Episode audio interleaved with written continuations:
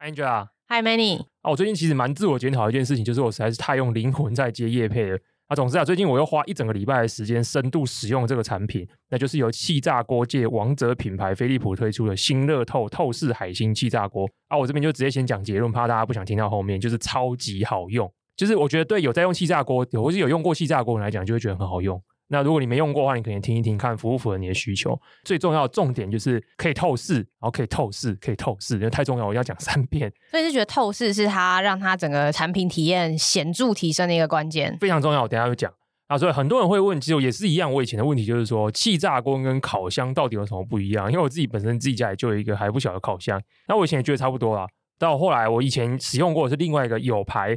啊，这次也是第二次使用气炸锅，实际用完之后，我觉得两者其实差蛮多的。那首先也跟大家科普一下，气炸锅的基本原理是透过锅内的加热元件，就上面有一个人家号称就是所谓的蚊香，以及它里面的强力风扇，利用对流机制在食物周边产生高速的热能循环。简单来说，你可以把它想象成它是一台有更高热循环效能的烤箱。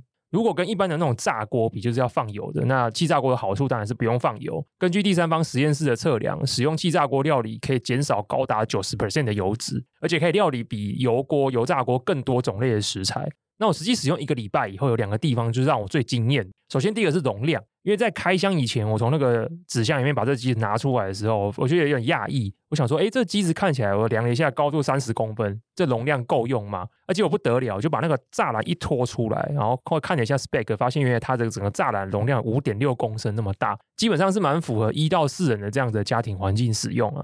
接下来就是整体的设计。那新乐透气炸锅，它的内锅预设就是一个栅栏，所以你不用再额外再就是不用额外再买一些其他的配件。而且底部有就是飞利浦最有名的专利海星底盘，就是它不是一个平的底盘，它是一个类似像一个星星的一个形状，一个漩涡形在底部。那这底部我查了一下，发现是非常厉害，因为它最主要的目的是优化内部的空气对流，让热气旋可以充分穿透食材。大部分比较好一点的烤箱，可能旋风烤箱，它基本上会有上下两个加热源。但是因为气炸锅基本上都是只有上方一个那个蚊香那个加热元件，你只要上网查很多食谱，它都会告诉你说，你气炸锅放进去之后几分钟之后，要再把它取出来做翻面。但透过飞利浦底部这个专利的那个海星盘，它就是让你那个热风，它在打到底部的时候，可以透过那个结构设计。让那个热旋风整个是往上再喷起来，所以可以达到说所有的热气都可以完整的穿透食材这样。但我就直接实际使用，因为我之前用他牌的确实是需要翻面，结果这次实际使用一个礼拜之后，大部分的肉类料品我就直接这样放进去，我也没有再把它翻面的。哦，这是一个使用起来蛮方便的一个操作，都是没有问题。所以这是算是飞利浦他们一个专利的设计，所以真的是标配。但是接下来讲一个最重要的，就是可以透视，真的哎，大家不要笑，就是这个这个真的实在是太重要了。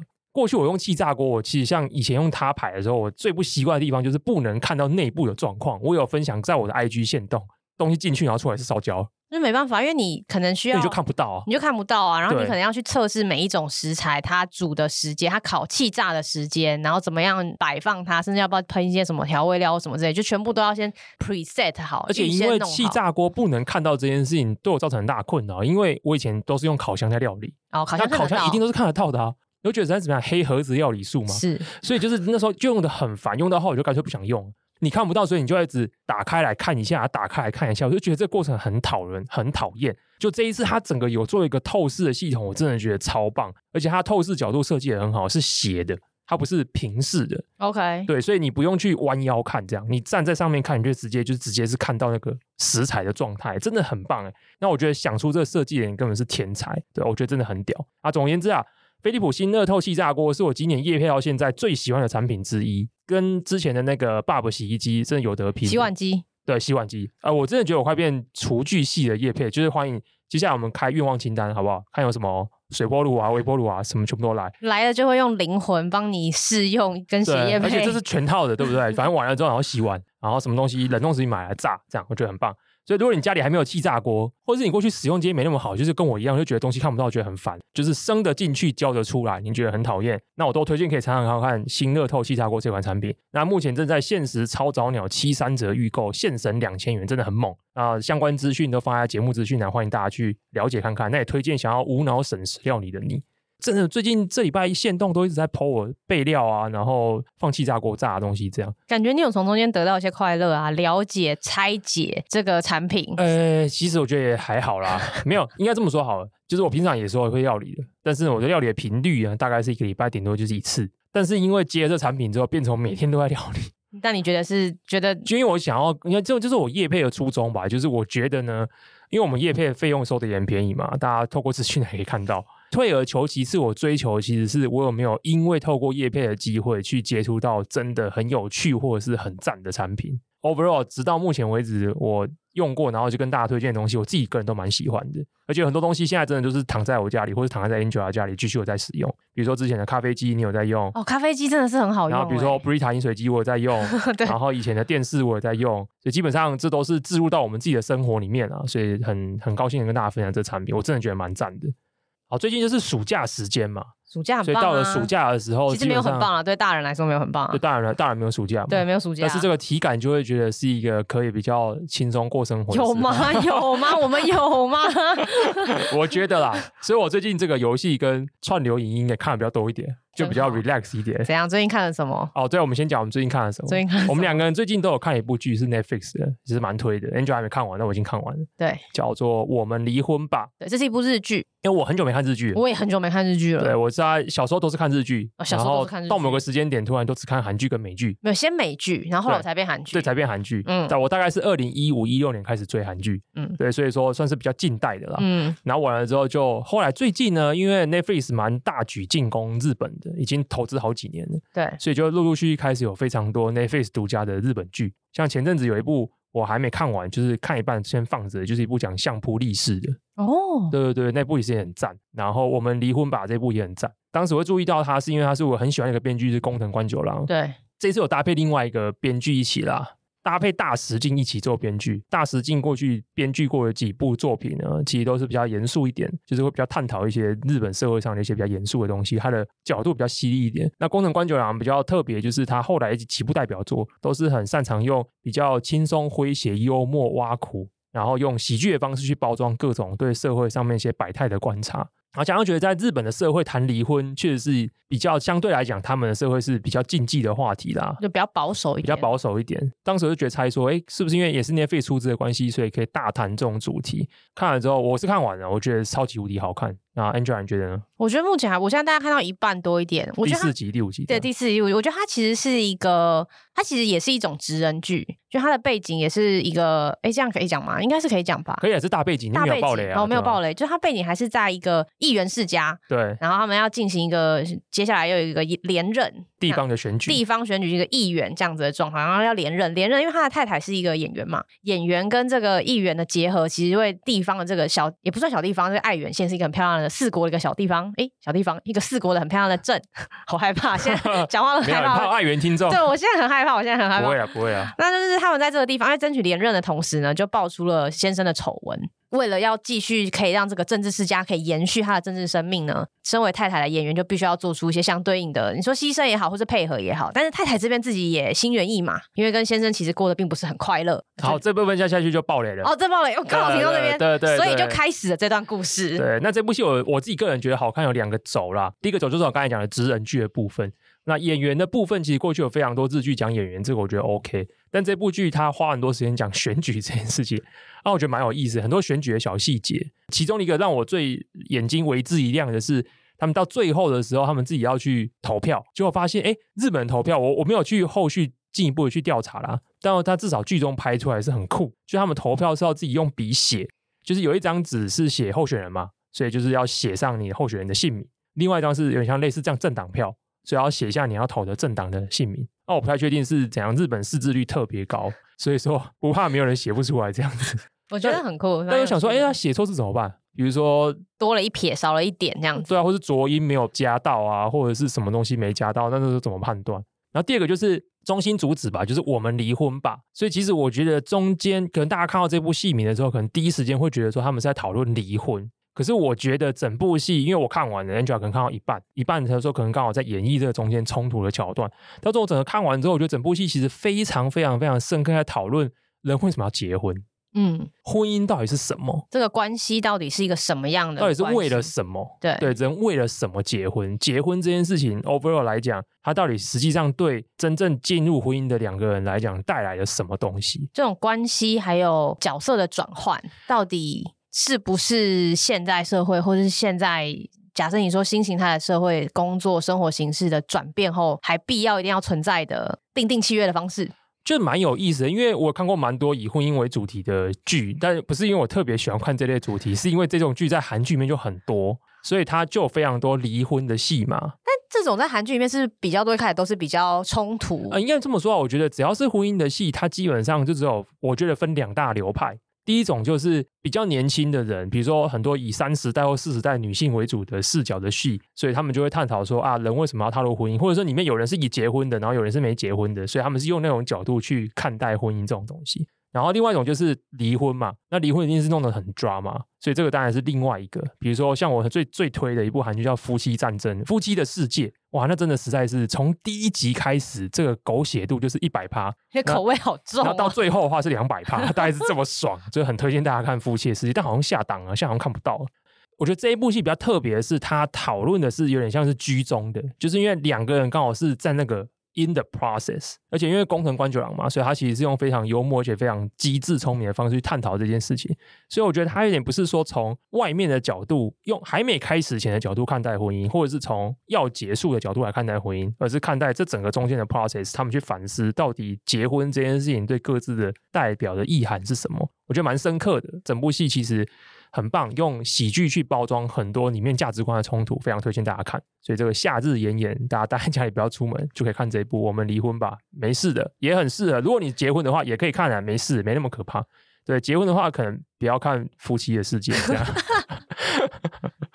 对，那除此以外，我自己个人从昨天开始就追了第二部剧。我希望你这次可以记得它的名。好，可以。这部剧叫《岩上御手洗》，它是一部漫画改编的。我是看到一部影评，他说这个是日剧版的《黑暗荣耀》。我想说，好好看了看了，《黑暗荣耀》虽然我自己个人没有很喜欢啊，有点雷声大雨点小啊。你期待看到更狗血两百趴，就只有八十趴这样？没有，就大概只有五十趴。就是我觉得它整部剧的狗血度都没有《夫妻的世界》第一集来的狗血，大概就是这样。我本来 expect 它是《夫妻的世界》超级加强版，就没有啊。但是那时候看就想说，哦，好，它是日剧版的《黑暗荣耀》，想说好好看一下。看到现在呢，我自己觉得剧本身就是很中规中矩的日剧。那我相信日剧看超过至少五年或十年以上的人，就大概知道我这个概念是什么。有个套路这样子，很明显的套路在。但是我就觉得呢，日剧之所以能够屹立不摇呢，重点不是它的剧要不要有创新，是有没有令人眼睛为之一亮的新人。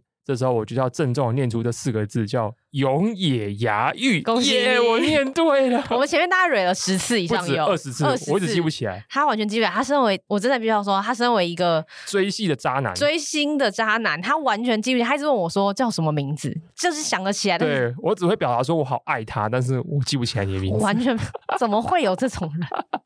没有，因为他跟我很喜欢另外一个声优的名字，这有点像。不要再解释了。好好好 好，Anyway，永野芽郁。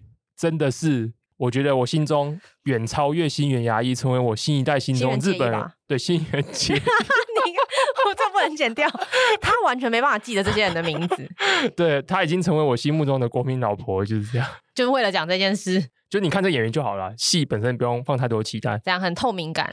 真的哎，因为其实我我身为一个追星渣男啊，韩星我基本上女星啊。该追的很多，我基本上也都追。反正我就是看一部戏，然后觉得这很棒，我就加了 IG，然后就开始追追追。所以我现在陆陆续续也追了三四十个女韩星。但是必须说，日本的女星就是有她们独有这种透明感。我不知道是妆感的差异，还是这种讲话的方式，还是日语本身听起来就比较透明，我也不知道。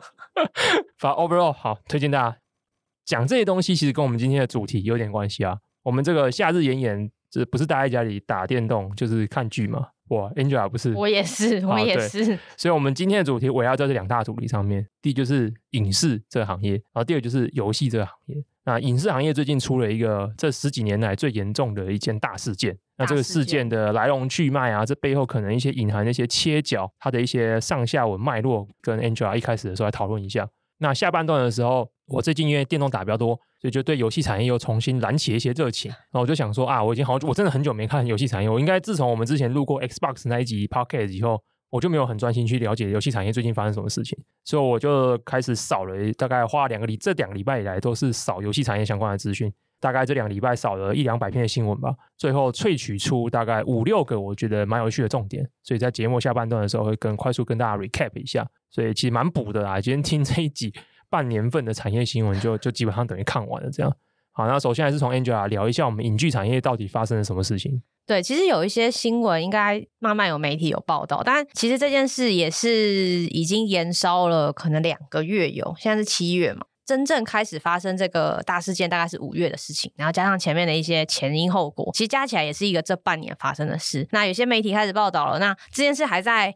我怎么讲呢？就是还在一个进行式的阶段，所以我觉得蛮有意思，可以跟大家分享。那我自己其实不是，我其实是一个喜欢看电影，看我喜欢看电影，我喜欢了解演员，但是然后以前也喜欢追剧嘛。我刚刚讲了那么多，所以其实这件事一开始有跳进我的雷达里面，但是我觉得他那时候离我的生活还蛮遥远。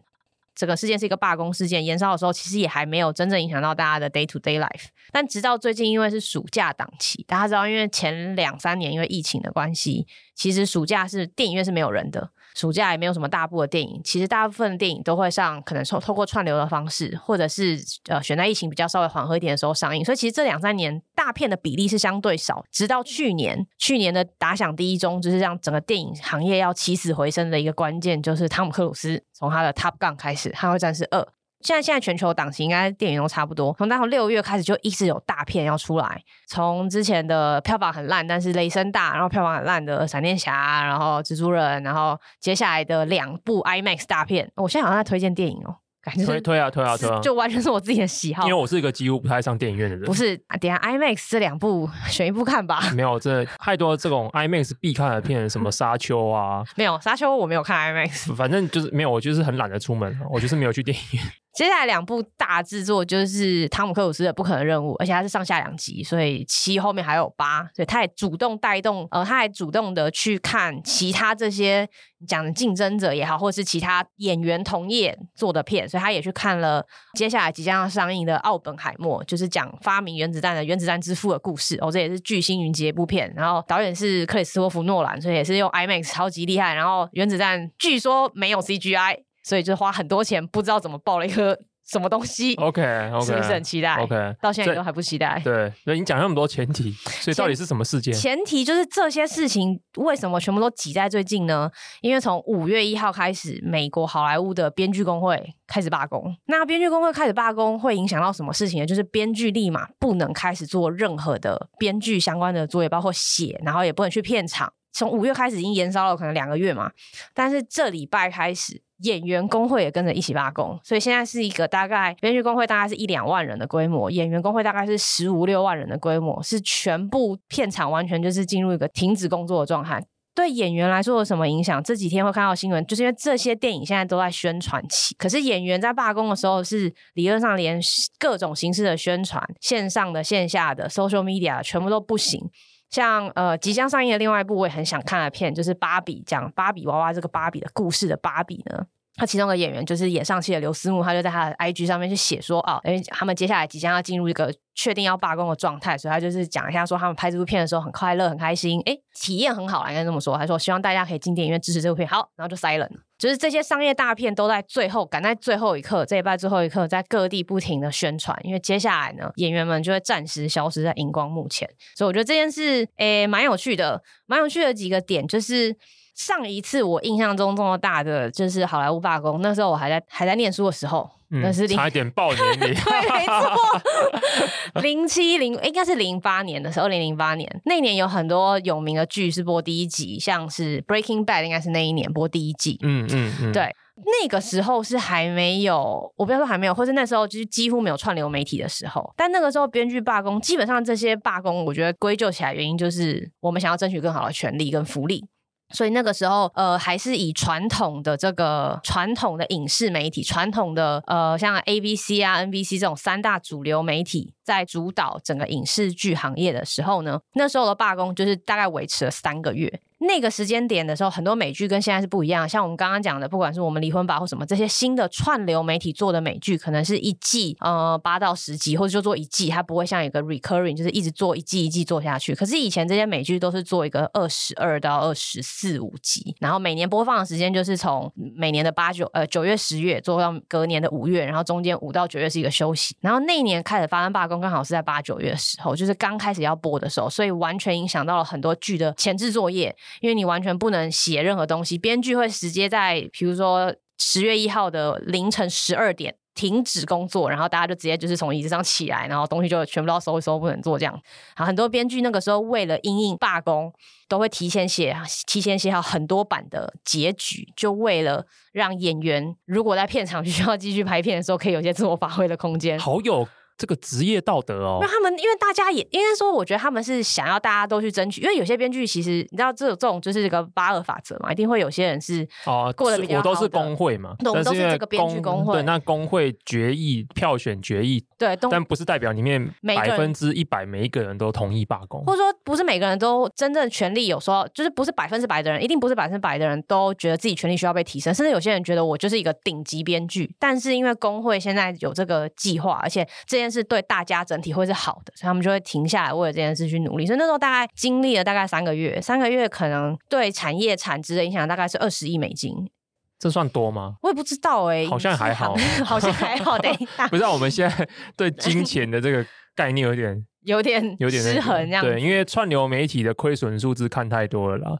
现在对于二十亿美金就，想想也还好是是，就很多串流媒体一年或是半年好像也亏了不少这样子。对对对，所以其实呃那一次是大概是零七零八年那一次，所以其实离现在已经十五年了。那为什么这次又开始呢？其实零七零八年那时候就有提到一些新媒体对他们的怎么讲，在编剧的福利上面的影响。那比较主要主要谈的一个点就是。当你今天在重播一个剧，或者是这个剧在爆红之后，如果得到了很好的反馈，你还要再重上一次，然后在不同的平台上重上，会有个重播的一个费用。可是那个费用那时候呢，大家就谈不拢。然后最后好像是以我看到最后，因为我其实这个过程那时候我太年少年幼无知，然后我就回去翻了一下，有人说那时候最后结尾其实是工会跟等于劳方跟资方都各让了一小步。然后就是以我少拿一点这些费用，但我们之后可以每年或每现在好像好像是每三年吧，还是多久会重谈一次这些，不管是呃条款啊、福利啊这些权利，大致上是这样。因为我们也不是很熟美国这个工会系统，其实其实想想蛮有趣的，因为他们其实是个跨公司的组成。这次罢工主要一开，应该说这次的谈判一开始最早是有这次应该说整个美国这个好莱坞娱乐产业有三大工会，主要是导演、编剧跟演员。导演是最先开始讨论这件事的，可能从年初就开始讨论了。细节我们是绝对不太可能知道，因为毕竟还有很多法律文献攻防，那个文字就算不长，都像天书一样，你还要去了解什么分分的机制啊，他们的很多专有名词。但是导演那时候是蛮快就跟所谓的制片方。我们这样讲好了，不要讲劳方资方，听起来有点就是危险。就是跟制片方这边蛮快就达成了一些合作跟妥协，说哦，我们可以继续往下重新谈这个合约了。所以这个定期更新到导演这方就搞定了，所以导演们就很开心的继续可以拍片。那主要是编剧这边呢，出到一些卡顿。我们讲一下这个制片人，美国这个他的名字很长啊，简写这么 AMPTP 吧，就是一个美国电视电影制作人联盟。我好长哦，听起来它其实是一个一九四几年就开始成立了一个组织。基本上就是从美国这些大概有三三百五十个，我不知道现在确切数字，大概是三百多个这些制片公司合作形成了一个联盟。很简单嘛，因为演员在各个制片公司里面要不同的，可能跟他们协调讨论，然后有很多条款，所以我们制片公司这边可以就是做成一个联盟。这一次这个联盟里面，除了就是传统媒体，刚刚讲的 ABC 啊、NBC 啊这种就是比较传统的媒体之外，串流媒体也加入其中。主要代表就像 Netflix，然后还有不知道该怎么定义它的新媒体，像迪士尼，因为迪士尼旗下现在有太多的不同的事业，它什么都有，它是一个超级大庞然大物。对，但它有传统的事业，它也有 Disney Plus 片场，有 Marvel，然后也有一些新进的科技公司。对这个串流，或呃，应该说对容呃内容行业跃跃欲试，一直虎视眈眈。我可以用虎视眈眈吗？我觉得是很想尝试的新的玩家。应该说对，而且重点是他们亏得起，他们亏得起，没错。主要代表就是我觉得是 Amazon 跟 Apple，他们全部现在这这一拖拉古人是绑在这个制片电影制片方里面，所以他们就在谈各种呃，就是编跟编剧谈说哦，接下来我们过去这三年这个编剧的合约呢长什么样子？那接下来我们想要怎么做？那这一次谈判时间，呃，应该说上一次的有效这个协议的有效期限刚好是二零二零年到二零二三年，所以这次是三年到期要重新拟稿。那你知道二零二零到二零二三，简直就是世界影视圈最痛苦的三年。电影直接一招打回，就是久远的这个，不管是票房啊，还有大家的工作环境，都受到非常大的影响。串流虽然是从 Netflix 从二零一二一三年，因为一些新的剧打红了这整个串流媒体的市场，可是呢，其实串流走到现在，我们之前做过一集嘛，聊说这个整个 HBO 历史，所以其实串流走到现在，其实。仔细想想，除了 Netflix 之外，其他人也都没赚钱。没错，都是亏损的，亏的跟什么一样？没错，大家都快要受不了了。哎、欸，最近已经开始受不了了，超级受不了。最近已经都在减少这方面的支出了，减少，或者是像 Disney 也开始去连那个 ESPN 这个金鸡母，他也开始去动刀了。动刀。对，因为 Disney Plus 那边虽然没有直接讲，但大家也合理的想得出来，你的事业板块摊出来，谁会亏很多呢？Disney Plus 吗？主要还是这个整个成本结构的考量。虽然说 Netflix 花了很多的时间做原创剧，但是他可能做一开始做的时候，毕竟这是一个新的事业，做的成本也相对低，然后打出了一些名声。那现在你如果要再花大剧、大成本去拍电，呃，不管是 Netflix 或 Disney 好了，这几年花了大成本拍的新的电影，其实有没有实际上达到那样的效益？我觉得这件事是大家正在底背当中的，对。然后也许，也许对这些串流媒体来说，他们也还在尝试当中。像 Netflix 做了一个方法，就是他一直在分散他的，在做国际化的内容。毕竟你知道，在美国做一块钱的内容，可是在印度，对，我要讲日本跟韩国，你干嘛这样？哦，没印度啊，这落差比较大，对啊，因为日本、韩国应该都渐渐的，我觉得会比较贵起来。但是，那他们本来相对就比较便宜，所以.所以 Netflix 其实也大举投资，像不管是游游戏啊，或我们刚刚讲，像我们离婚吧其实也是 Netflix 出的。嗯，其实他们在国际化内容来去做这个成本的考量上面，我觉得 Netflix 应该是蛮早蛮强的，他们就蛮早就有发现。最近又上了好几部澳洲剧。澳洲去，你真的追很勤、欸。没有，我是看到别人分享，我还没看，我只是都把它加入我的片单。OK，但其实真的蛮厉害的。嗯，就是其实 Netflix 真的蛮强的，就他们全球这种 sourcing 的能力，然后投资制片、找制片公司这个能力，其实蛮真的蛮厉害。嗯嗯，对，所以其实他们应该蛮早就意识到这个状况。那其他人就是先跟着买嘛，你知道这些。老实说，我觉得这些老的，不管是媒体或者是呃传统媒体公司，更不用讲。他们因为之前实在太赚了，等到进来这个行业的时候，你太久没打仗了，也不知道怎么跟人家打这种国际仗，所以大家都一团和稀泥。所以其实串流，我觉得相对来说，只有 Netflix 现在是相对比较好的状态。虽然说它也面临很多挑战，但是呃实际上来说，其他人都非常辛苦。那在这非常辛苦的情况下呢，编剧又提出了什么？编剧提出了两个比较大的主要诉求。这两个主要大的诉求，基本上我觉得现在目前走到现在呢，制片人们就是制片。公司们应该都会觉得很难接受，所以现在就卡在这边。好，等下再讲这两大诉求。反正快转一下，过两个月，哎，不对，三个月了，从五月到现在，快三个月了，已经开始罢工，快三个月了。可是事情没有任何进展，所以接下来呢，演员工会们就加入了。演员工会们就是演员们把这个呃决定，让我们的代表决定要不要罢工这件事呢，这个做出了一个决议，大家是。高比例的通过说，我们赞成这次进行罢工，所以十六万的演员，包括一线知名的各个演员，大家可以找一下名字，比较知名，我现在记得应该是奥本海默其中的演员麦特戴蒙，对对对，他们就是都有声援说这次会支持罢工，所以如果演不是如果已经开始演员已经开始罢工的话，接下来的。时间里面呢，大家演员就不能参加任何公开的、私下的 social media 上面的各种 promotion 活动，也不能做，也也不能录音，好像也不能录 podcast。然后这也也影响到包括很多呃传统这种 broadcasting 节目要怎么说，就是美国这种广播节目，广播节目也好，或是那种就是呃 late night show 那种也都不能。OK，全部都不行。反正所有的演出表演活动都禁止。对，你想象得到的几乎都禁止。嗯，那为什么这会影响到呢？因为演出就是演员、编剧跟这个前置作业是很长，就是要有一段时间才能做出来我们要看的剧。所以在这个决定要罢工前，有前置，就是有制作到一定的程度，或者是还呃编写完剧本的剧组就还好。但是有些人就是直接在片场就咔，然后大家就哎回家这样各自做各自，然后没有领钱这样。然后这次也看起来两边都蛮强硬的，编剧跟演员这边说我们会奋战到底。迪士尼啊这种制片人代表说啊环境很严峻。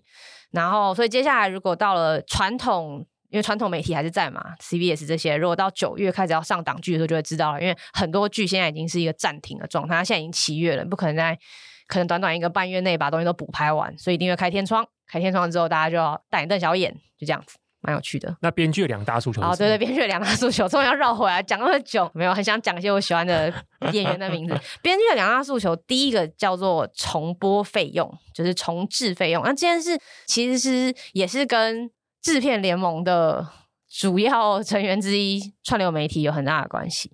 那他们的诉求简单的说，过去这些有线电视的业者，他们可能会去不断的重播旧的，因为啊，比如说六人行好了，我原本就是一个非常热卖的作品。然后我过了不久了之后呢，因为我觉得没戏的电档，我就必须要把自己，我想要把一些有名的戏拿出来重播。我没看过的，我的小、我的弟弟、我的妹妹、我的后后代年轻人发现哇，我没看过这个好剧，我就拿出来重看一次，重看一次就有收视率，就有广告，所以我就可以拿这个费用来分润。所以编剧可以跟着在中间做到一些呃分润的部分。简单来说，就是某种分润机制啊。那这件事过去，我觉得在传统的媒体行业，因为有比较相对透明的资料，所以编剧们也比较容易知道说，啊，这部剧是大红的剧，我今天是六。人行的可能编剧之一，我今天是什么什么大剧的编剧之一，所以我在这些上面只要有重播，我就可以拿到一定的费用，甚至我可以每三年随着我的 contract、我的协议的讨论去看，说我这分的费用到底合不合理。可是呢，我们讲的新的串流媒体，虽然说在很多数字方面，对于一般人来说相对透明的用户时数啊、时长啊，甚至一些很大的剧，它会公布观看数。可是其实你身为编剧是没有办法去跟 Netflix 这样的公司要到说这个剧什么时候要重播，什么边他想上就上，想下就下，他可能也不会跟你讨论，你也不会知道。然后你。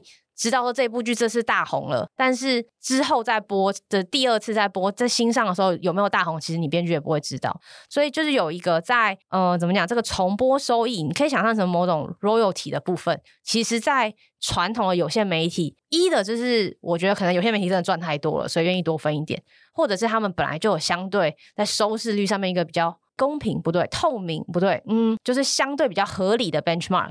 我觉得两个都对，我觉得这两个东西都归咎于同一个原因，请说，就是以前的 distribution model，就是这种内容传播的格式很单一，嗯，比较好掌控，很掌控嘛，对，就是它线性的，对，它就是一天二十四小时这样照播，无限的这样照播，可以回推很多东西，对，所以其实能播的时间都是有限的。所以这个东西是很好被计算出来的，然后它能够溢散的管道也是有限的。这个技术的核心本质，当然就决定了这里面参与的人的利润嘛。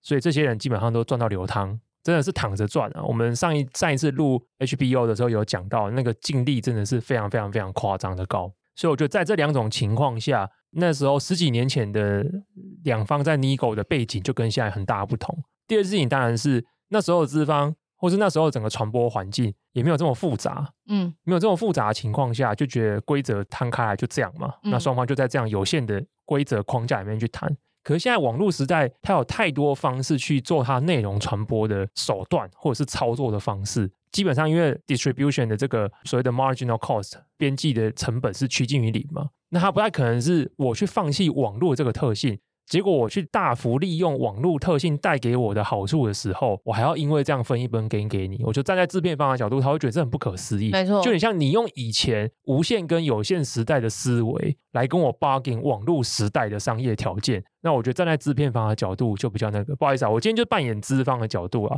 不会啊，我跟我觉得这我觉得这个题目，其实我本来想讲别的，但 anyway 就是一路就看过来了。我还是觉得谈判这种或是罢工是一个手段，其实他们本质上还是在谈判出一个对大家都比较好的生活条件。那我觉得串流媒体遇到很大的辛苦跟逆风，这是事实。就先不论他赚多赚少好了，他还是面临到很大的危机。不然，Disney 的 CEO 不用回来，他不用做这些事情。我觉得这是很符合商业的决策。他是个商人，但是对呃劳方来说，我觉得他们也只是在。实际的情况下看到我，哎，比如说根据通膨，根据我拿不到这些，呃，拿不到跟同样在有线电视播的剧同等级的演员拿不到那样等级的重播的费用，会感到好奇，或者是感到疑惑，甚至感到不解，甚至感到愤怒，甚至想要去 re 重新去谈判，我觉得这也是事实。嗯嗯，所以这是蛮有趣的。罢工其实就是用这个手段来去让两边坐下来谈。但听说了，但我有看到一个报道，我因为往哪哪里看到，就是的确资方没有很想坐下来，就是就一直取消会议啊，一直 postpone 啊，我觉得。这也是合理。再 again，除了 Netflix 之外，大家都焦头烂额啊。而且所有的我们过去说赚到流汤的这一些人，他们也都要面临剪线潮嘛。没错。然后他们每一家投入串流的转型都很失败，都在巨幅的亏损，巨幅的亏损，亏损的缺口每年都在增加中。对啊，我觉得他们也会觉得自己是疫情的受害者。没错，我觉得对不对？我完全可以理解。今天又不是只有你们，没错，今天又不是只有你们这三年过不好。我们也过得很差。过去这三年我也不能上院线啊，对，我也过得很差，对不对？这三年消费比较少，广告就是有些被卡的。我们这媒体公司，然后又又又在被剪线，Netflix 又来抢我的生意，我也是很痛苦，我也是很痛苦啊。所以你看这件事，你看 Netflix 抢我的生意，我觉得这件事很有趣，就是关我自己有凑出一个点，就是其实这个制片者联盟呢，也不是真正什么联盟，大家都是这样，敌人敌人 就是我的朋友，他们也是暂时的结为联盟，因为其实彼此之间的利益并不是完全，我我相信编剧跟演员相对还是比较站在。同一阵线的，可是你看这些制片者，你老实说，最希望这些人都打到流血的，最后一定会是像 Apple 跟 Amazon 这种输得起的人。嗯，因为以后如果你们这些老的制片公司都受不了了，倒了，你们也没有营运新的呃媒体的商业模式跟商业手段。最后就是我们这些 Apple 最擅长的打 ecosystem，以后每一个有 iPhone 手机的人都可以上我的 Apple TV 看我要的所有东西。现在就是啊，对啊，你买新手机就送你一年。对啊，对他他从以前 Apple Music 就是这样子，对，他就是这个模式，他做的很好啊，他可以每年给你烧这些钱啊，我比你多烧一点，少烧一点没差。Apple 总就不用说了，他还是有庞大的零售体系、电商体系在背后支持他的用户，所以这些人利益就是不怎么恶烂的情况下，我也可以想象，如果大家全部都坐在一起开会的话，还是蛮可怕的，感觉劳方呃讲到资方这边也会说。瞧不拢，对，我觉得资方这边会说出些很可怕的话.感觉像是一个叠对叠的状态。OK，对，没有，我就喜欢这种。那他们第二个诉求是什么？第二个诉求就是 AI。你看，今天硬要跟科技扯上关系，没有，他们也他们提出来的哈。事隔十多年，我觉得也是蛮跟上时代的。对对对，因为那个时候，老实说，编剧是一个我我自己没有我自己没有做过，但如果有听众做过可以欢迎分享。其实我相信早年编剧是非常的劳力密集的行业。之前看一些。是职人剧也会提到，如果你今天是编剧行业，你就是哦一个主要的编剧那个工作室，然后有下面有很多人写手，然后大家写一写给主要编剧改，然后再放在一起。其实它是一个非常劳力密集的行业。大家进入这个行业，可能就是希望说有一天会变成一个有名的编剧，然后是转向其他的行业，比如说制制片人或者是导演或什么，反正我就在里面这样对这个行业嘛，有很多角色。我觉得编剧工会的另外一个重点是呢，他们不是反 AI，我觉得也没有到这么的夸张，他们是希望可以建立使用。AI 的一个好的规范，我觉得这跟我现在其他这个不是影呃说科技圈好了，我觉得在对 AI 的想法其实有一点点类似，就是说 AI 已经证实是一个不可逆的趋势，我们也必须会用不管是 generative AI 或其他各种未来形式的 AI 来辅助我们的生活跟工作。那对编剧们来说呢，你使用 AI 最直觉的方式就是写东西嘛，产东西嘛，卷东西嘛。只是这个东西要怎么使用，然后以及像 AI 可以生成很多的图像、影像、文字。声音这些东西，如果是你可以背上一个某一个演员他的呃 raw data 去 train 出来的这个 model，到底演员可不可以在中间得到一些讲回来第一个问题分润？因为我是用我的产出、我的原始的创作做出来的东西嘛，这样的话，我妈怎么去界定 AI 可以多 involve 到编剧？甚至是演员的生活，你看接下来演员都不能出现了，能不能用 AI 卷一个演员的 profile，然后请他帮我在 YouTube 上面做分享，做任何的形式的 promotion，任何形式的推广？其实这个问题是蛮严重的，就是说，呃，我觉得这个问题我现在没有一个很好的解，我应该说我对应该没有人都很好的解，对，我因为我对 AI 这个规范问题，我觉得很蛮蛮重要，可是我觉得不是靠一个人，就是说我想怎么样就怎么样，这有点像是一个集体共识，也要跟与之俱进，随着。一个月、两个月、一年、两年后，我们对 AI 使用的习惯而做一些调整。但是，我觉得制片方想到了几个，第一个就是 AI，你可能它可能会因为 AI 可以加速我的工作，加速我的生工作效率，所以我就不用给编剧那么多钱，这也是很有可能。就像大家一直在担心的 AI 取代人类的工作一样，我相信编剧是一个很需要创意的行业。但终究，你刚刚 Manny 一开始讲嘛，像日剧，对不对？它很多的剧，很每年要产生这么多内容，是有套路的。你这些套路如果可以让 AI，我相信 AI 可以做得到的话，那其实人就只要做最后的编修。那我原本要三个人的团队，就只要两个人或一个人，这是很有可能会大幅影响到，比如说编剧的工作，甚至呃，有一派的人会觉得说，哦，编剧跟这种影视行业就是一个学徒制，你就是跟在塞亚旁边手把手的看这些东西怎么做，这些东西怎么学。你就算 AI 可以强化好了，可是你这个。就是学徒制的这种 apprenticeship 是可以轻易被 AI 取代的吗？大家就很多这种各式各样的讨论，所以我觉得这是一个。再来就是使用用来训练 AI 的这些资料跟素材，到底要不要说合不合法？这有点复杂，就是到底怎么样是合法的授权？我觉得这也是一个很大的问题，或者说，其实整个科技圈都在讨论这个问题吧。接下来就是我以后要训练我自己的模型，自己公司的模型，我自己用的模型，那我要用什么东西训练？怎么样才可以不要让我东西泄露出去？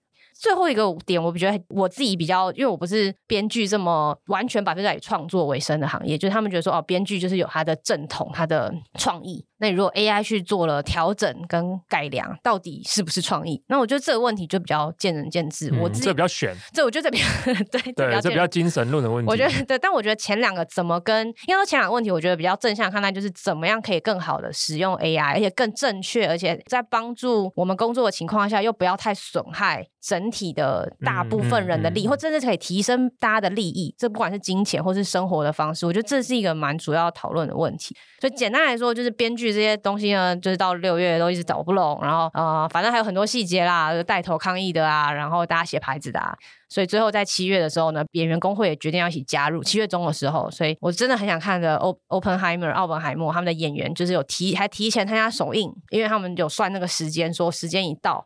不知道是可能，假设下午五点要开始吧。如果五点前不结束的话，整个演员就会直接从红地毯上面被整个公关拉走，大家就会消失，很戏剧化。他们只好提前，然后一参加完就大家就马上就是离开。那我觉得我不知道哎、欸，我我刚刚讲的片都是我今年暑假非常想要进去看的电影。我是一个非常喜欢看电影的人，希望 希望有任何业配，没事，只会知道这件事。反正没得看就玩游戏啊。不是，不不一样，因为我真的已经很久没有进电影院看，而且这都是我，因为我，我自己还是一个会。还有我们之前才去看 Air 的特映会。但我现在很想看的都不是这些。我觉得，我觉得我是一个还是蛮喜欢制作电影过程中间的故事的人。因为我我一开始为什么不讲，想讲这一题？我应该 Manny 应该知道，我一开始想讲，本来想讲芭比这这个电影。呃，芭比是一个很粉红泡泡的片，by the way，大家如果对于也是一个找寻自我有关的，应该是跟找寻自我有关的电影。所以如果大家有兴趣，对这种主题有兴趣，不要因为它是芭比娃娃就拒看，我觉得会非常棒。我本来一开始想讲的其实是整个芭比的行销策略。芭比其实跟背靠就是大玩具商 Mattel 的这个大 IP，所以它今年的行销其实相对非常的有创意。从一开始的时候，他们就做了一个芭比 like 的呃，用 AI 生成的芭比 like 的自拍产生器、自拍头像产生器，就是个 selfie 的 generator，我觉得很可爱。那时候在 IG 上面还爆火红一阵子，就每个人都可以产生一个自己形象的芭比这样子。他后来有跟 Airbnb 合作，在 Malibu 就是加州这个度假海滩圣地、别墅圣地这边弄了一个 Airbnb，你可以直接住进去，就是假装你是芭比这样。就是他们有很多很新形态的，我觉得相对蛮有趣的一些合作跟 campaign。所以我本来一开始是想研究一下说，诶因为一个电影大概要卖票房的三倍才会回本，然后这里面还不包括行销费用。我很好奇他们是怎么样去跟这些新创合作，或者哎不对，不能算新创，Airbnb 算老创，对，就是跟这种比较呃不是那么传统的通路去合作做这些 campaign，就一看就哎看到说哎怎么就是演员们都在罢工，然后声援罢工，就一路看到这边。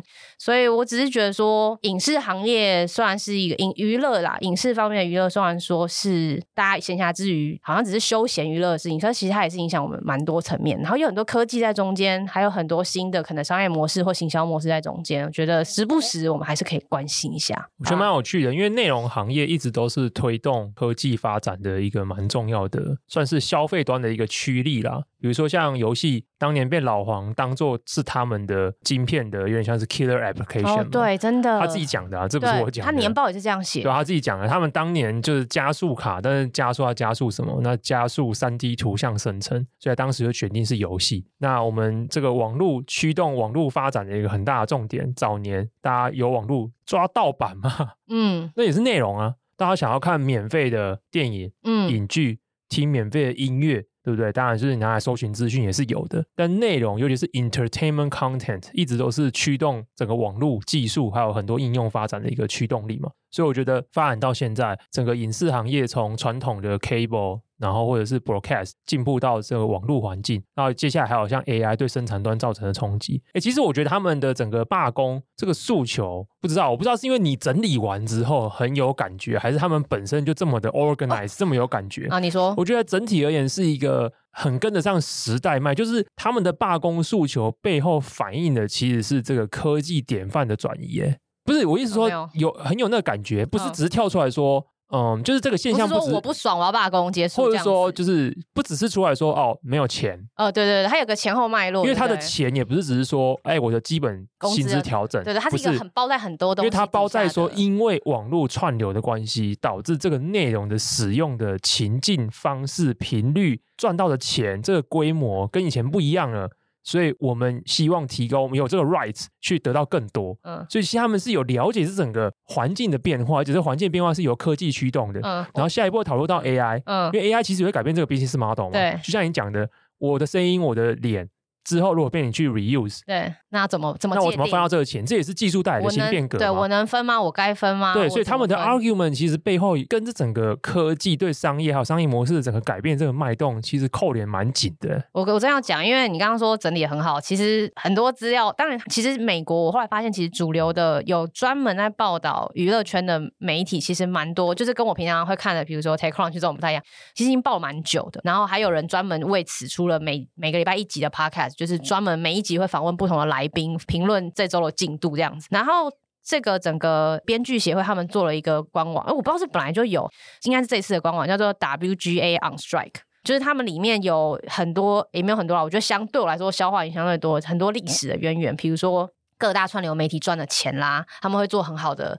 Infographic infographic 叫什么？视资料视觉化，他们做了很多。当然，这种东西都是你可以再仔细推敲到底多合理，对不对？资料呈现是一件事，但是他们有去了解说，其实呃，整个视影视行业其实还是赚了很多，然后很多部分其实不一定有被合理的分配到编剧或是这些工作人员手上。所以我觉得这件事情，他们做了一个很完整的网站。所以美国不仅连财报好看，连罢工都好看。真的，我们看这是不是在资本是说市场比较发达的国家，这种东西都会提升？哎，他们就是因为在台湾财报就是不好看，然后罢工，罢工有没有像你讲的这样弄成这样？是我是不知道，因为我好像罢工的资讯我都只能透过新闻看到。然后可能他们都是文字声明或什么之类的，他们都会有数字，什么上一次罢工的时候，哎，的损失了多少钱？然后这一次大家整个 operating 的 part，他们会把财报。这是市场主义比较先进的地方，好像这这这部分，至至少以资讯面来讲啦，或者说他们做 argument 的这一种精细度，嗯，但这也有关吧，因为背后牵涉到的钱可能更多啊，很很多，对不对？我觉得这当然是差别有啦。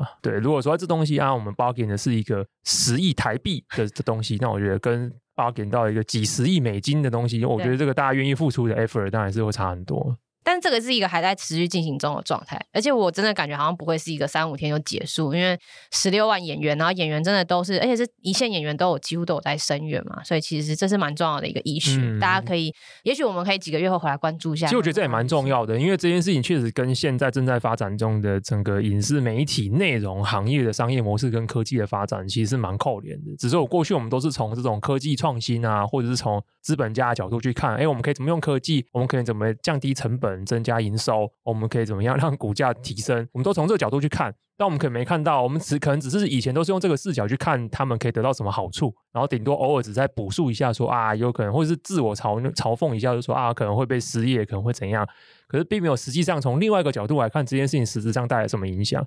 呃，我觉得这一次这样罢工事件可以让我们很清楚看到这个东西，而且我觉得应该要值得关注是最后他们 nego 了什么。嗯，没错，因为这个 nego 的东西如果是够呃怎么讲够显著的，它有可能影响未来接下来这些商业模式的发展。如果是以消费者的话，假设他们 negotiate 的成果很好，可能大家以后就要这个涨价了。嗯，对，羊毛出在羊身上，没错，对不对？所以这个其实也跟到大家息息相关了。没错。那我觉得这一集很特别，为什么？因为本来想说。这一集讲两件事情，就讲着讲着，我们现在已经快一小时了，怎么办？所以没有，我要做一个很厉害的，我们节目有史以来第一次的创举。这样？反正我们录音室借两小时吧，我们今天一口气录两集，好棒哦！天哪，我们这是天才，我们是好烂，好不好？